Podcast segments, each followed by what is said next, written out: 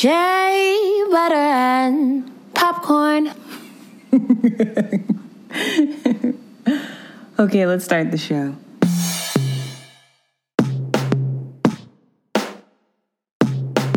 Season 4の準備をしなさい。 Preparati per la stagione 4. Prepárate para la temporada 4. Sit back, relax, and listen. Fridays gonna have you glistening. Get ready for a real good vibe. Shea butter and popcorn. Now live Welcome to Shea Butter and Popcorn. with Taj and Chels, season four, episode twenty-one. Shea Butter and Popcorn is the podcast where your neighborly film fanatics review our favorite films and shows. My name is Chelsea, aka Chels, singer, actor, blogger, podcaster, and all around movie lover. And my name is Tajana, also known as Taj, actor, filmmaker, lover of black stories, black narratives, black everything. Welcome or welcome back to the show, everyone. Yes! If you don't know, now you know. Come on. Honestly, Y'all been riding with us.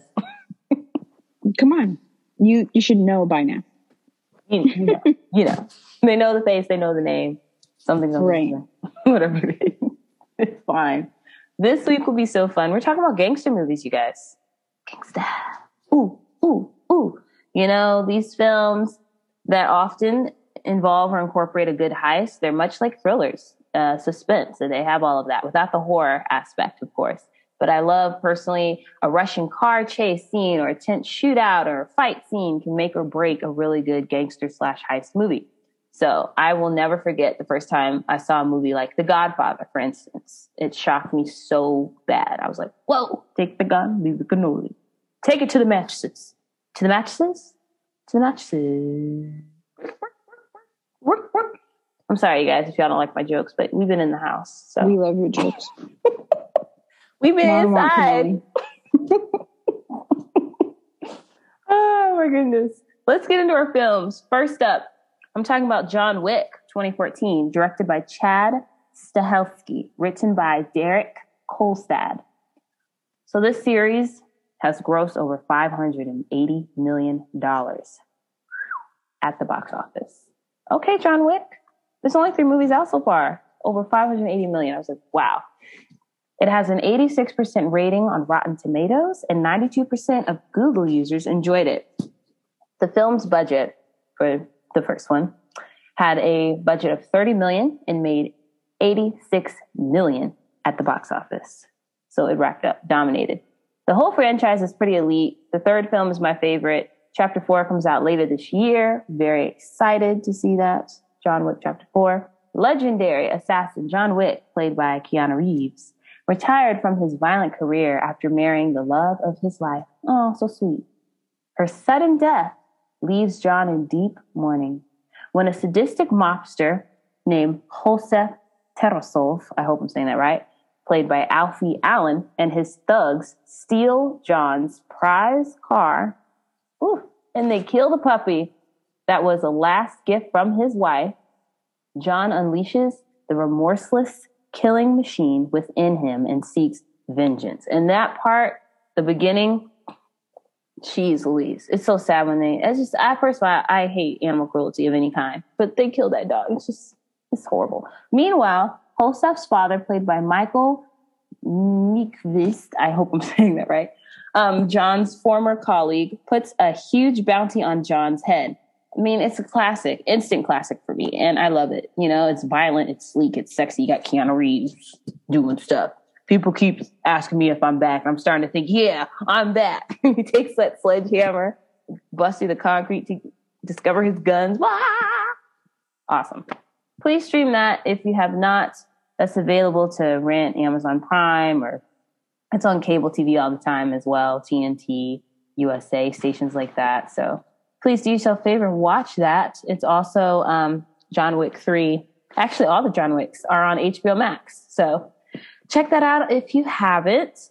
Next up is Godfather Part 2, 1974, directed by Francis Ford Coppola and written by Mario Puzo.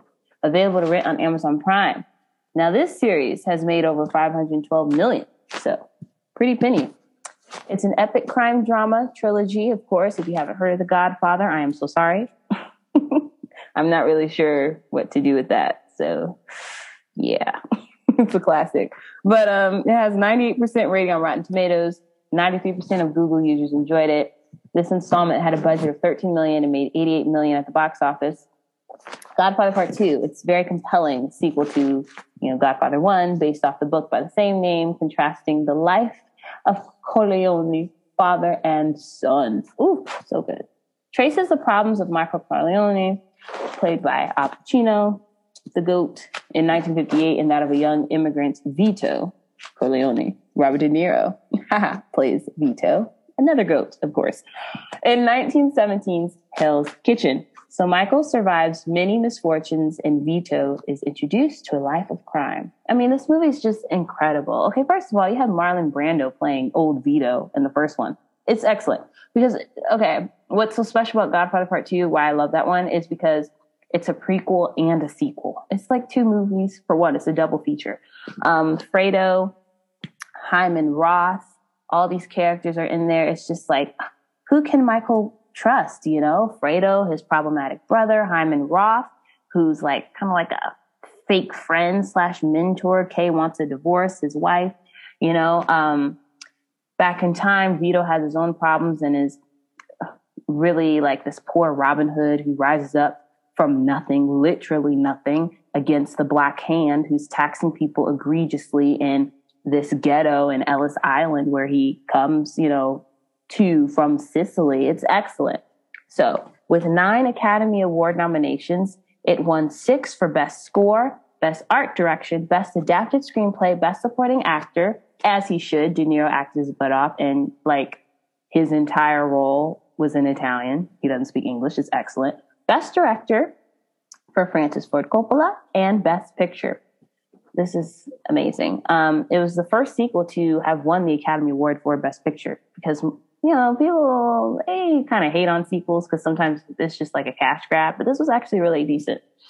Um, so that's that one. Last up this week is The Drop 2014, directed by Michael R. Roskam and written by Dennis Lehane, available to rent on Amazon Prime.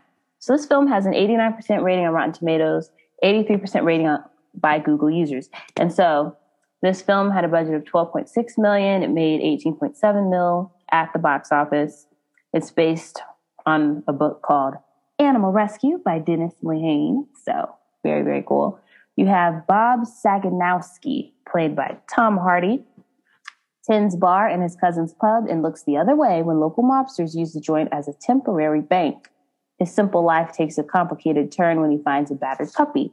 He asks his neighbor, Nadia, played by Noomi Rapace, for help nursing it back to health, and a mutual attraction sparks between them. However, a robbery at the bar and the return of Nadia's abusive ex force Bob to face the truth about those he thinks he knows best, including himself. So this one, is definitely more of a slow burn compared to the other two I talked about, but it hits you just the same. I'm not going to give away the twist. You got to watch it for the setup alone. It's excellent. But Tom Hardy's so good at playing simple characters unexpected, don't even see it coming type of characters. You know, it's a slow burn, but it's a good watch. So check that out. Those are my films for this week. Todd, you let them know what yours are.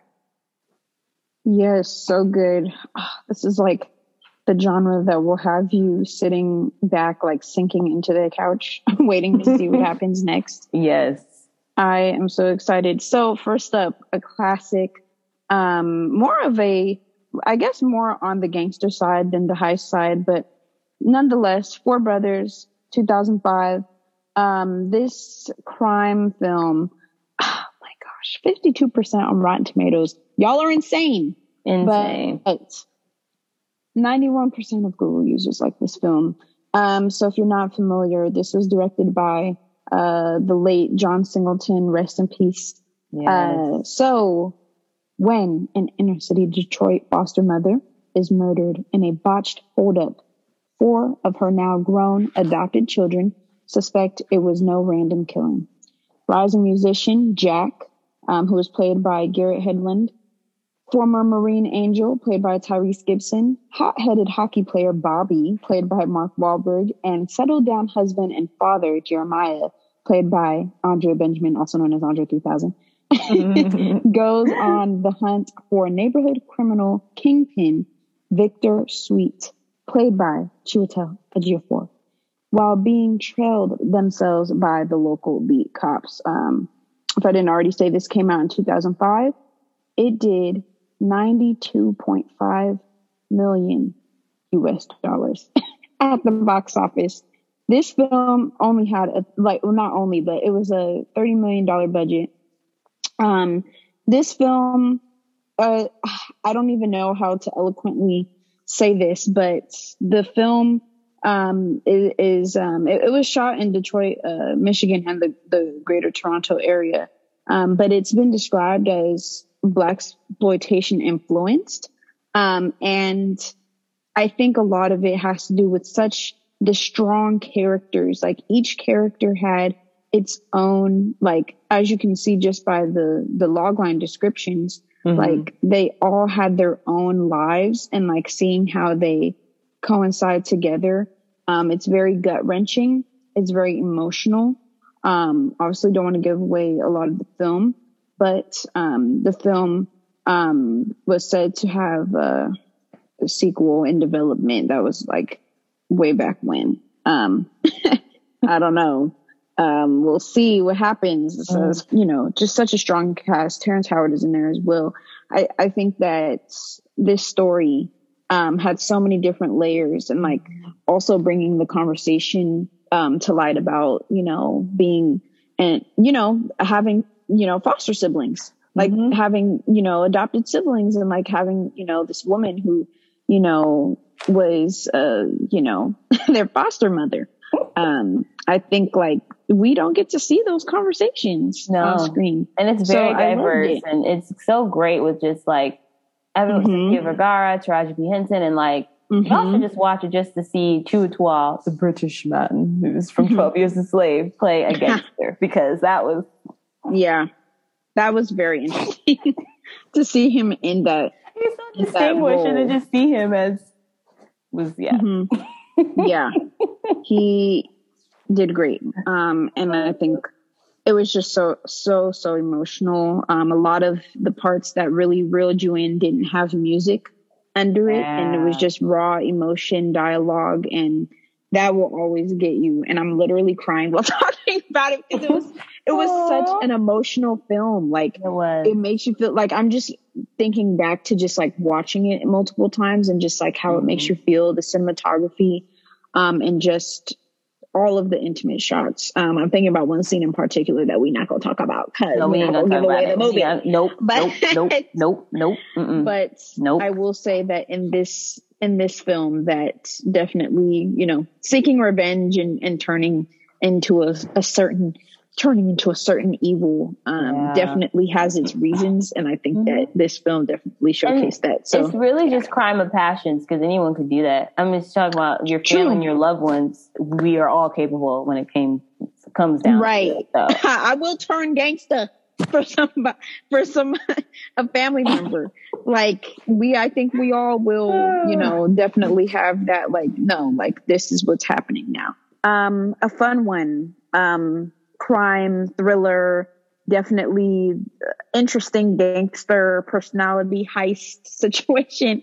Um, uh, infamous or infamous, however you want to pronounce it, um, that came out last year, um, with Bella Thorne and, and Jake Manley and Amber Riley, um, was in that thing too. Uh, this was very, very interesting. Um, you guys can watch it on Hulu. Um, it did get a 4 out of 10 on IMDb, 40% on Metacritic, but 69% of Google users like this movie. So I don't know. Um, it was, I think it did do lower at the box office given COVID, but um, it basically highlights Bella Thorne's character as like a reckless, this reckless, you know, girlfriend. Um, and then, you know, Jake plays her, her new boyfriend. Um, they become social media sensations when she streams their cross country robberies online. I know y'all are thinking, what? Why would you even film yourself robbing people. Um, but it um, is definitely, definitely a very, very interesting take on like, you know, that I don't know, like her gangster personality is like, I have to post these under a new account um, and give give the people something um, to feel. You know, she wants to feel wanted. She has she has a lot of insecurity issues, but she wants to feel wanted. Um, there's a lot of backstory established in the beginning of the film um, that goes into the character development of like why they started these robberies and like just them feeling neglected and like not having super healthy home lives really contributed to that as well. Um, so with this film, it definitely is, you know, such a like, I feel like it's just such a, a, movie of like this time of like, of course, like, oh my gosh, like j- just her having to have her phone at all times. Hey, honey, we're losing, we're losing followers because we're not posting our robberies right now. Cause like we need to stop laying low and get back out there. Amber Riley's character being in, in there randomly is just like so interesting because, um, you know, you just got, I'm like, girl, you can watch it on Hulu, um, and it's uh, directed and, and, written by Joshua Caldwell. So very interesting story, my guy. Um, so y'all can y'all can see that. Um, next, I don't know. Can you hear the water running? No. Oh, okay. Going back. Okay. Last film is Cutthroat City.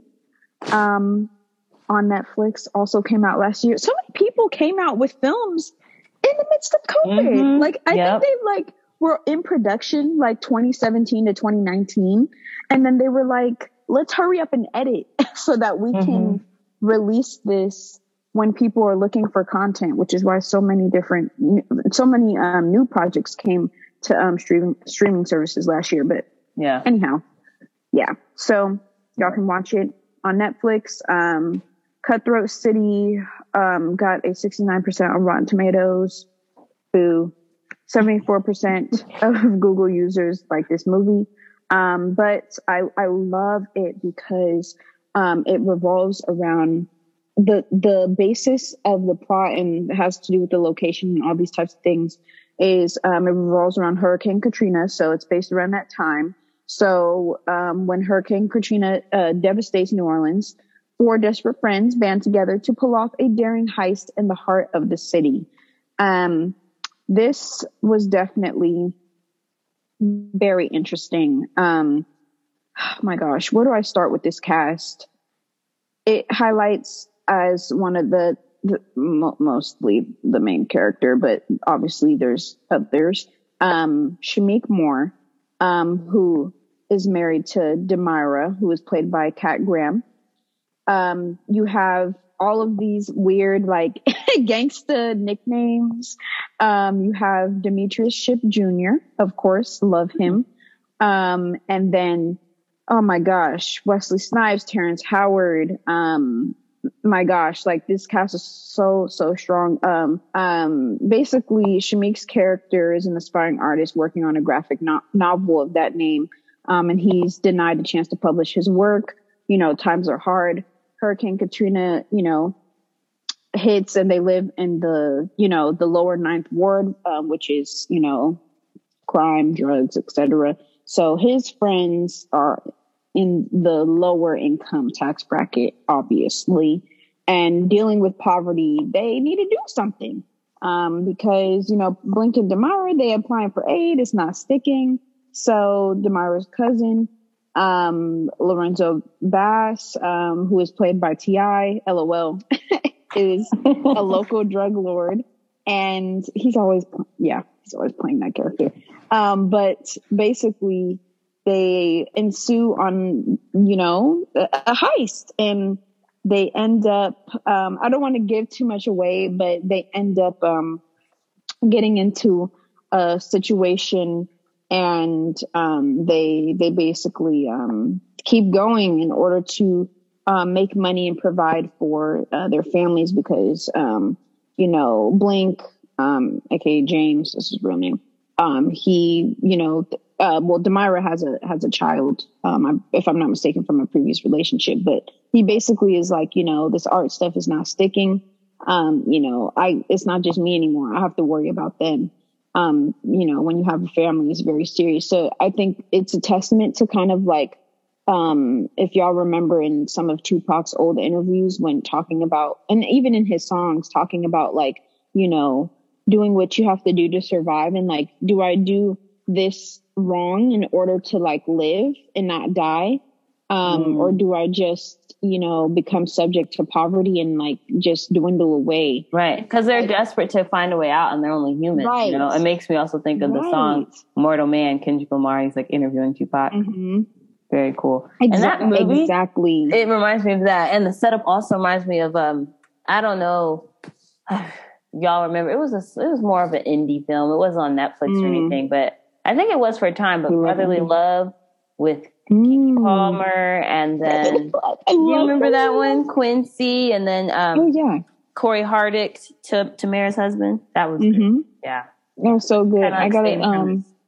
I got a chance to uh, meet the director when I went to Philadelphia for AXO. So Oh nice. nice. lit. Yeah, that was lit. Yeah. But yeah, I I think AXO. Yeah, y'all, we Yeah, both for did AXO. AXO. So um if y'all didn't know. AXO stand up.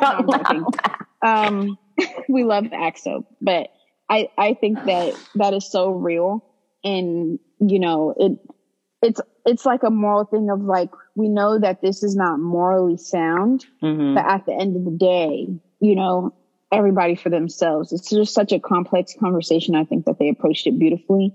Um, y'all should definitely, definitely go watch it. Um, they had a $8.9 million budget. Um, Ooh. did less than a million at the box office.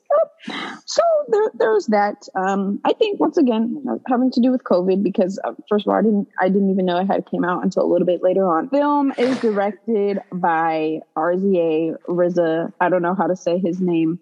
Um, King Robert Fitzgerald Diggs.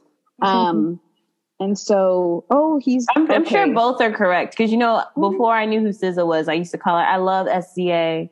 Oh Tell people, my I god! love SZA. I love her. Nah, I feel ignorant. I have to look this up. Wait, I didn't know that he was okay. Okay, okay, okay. That makes sense.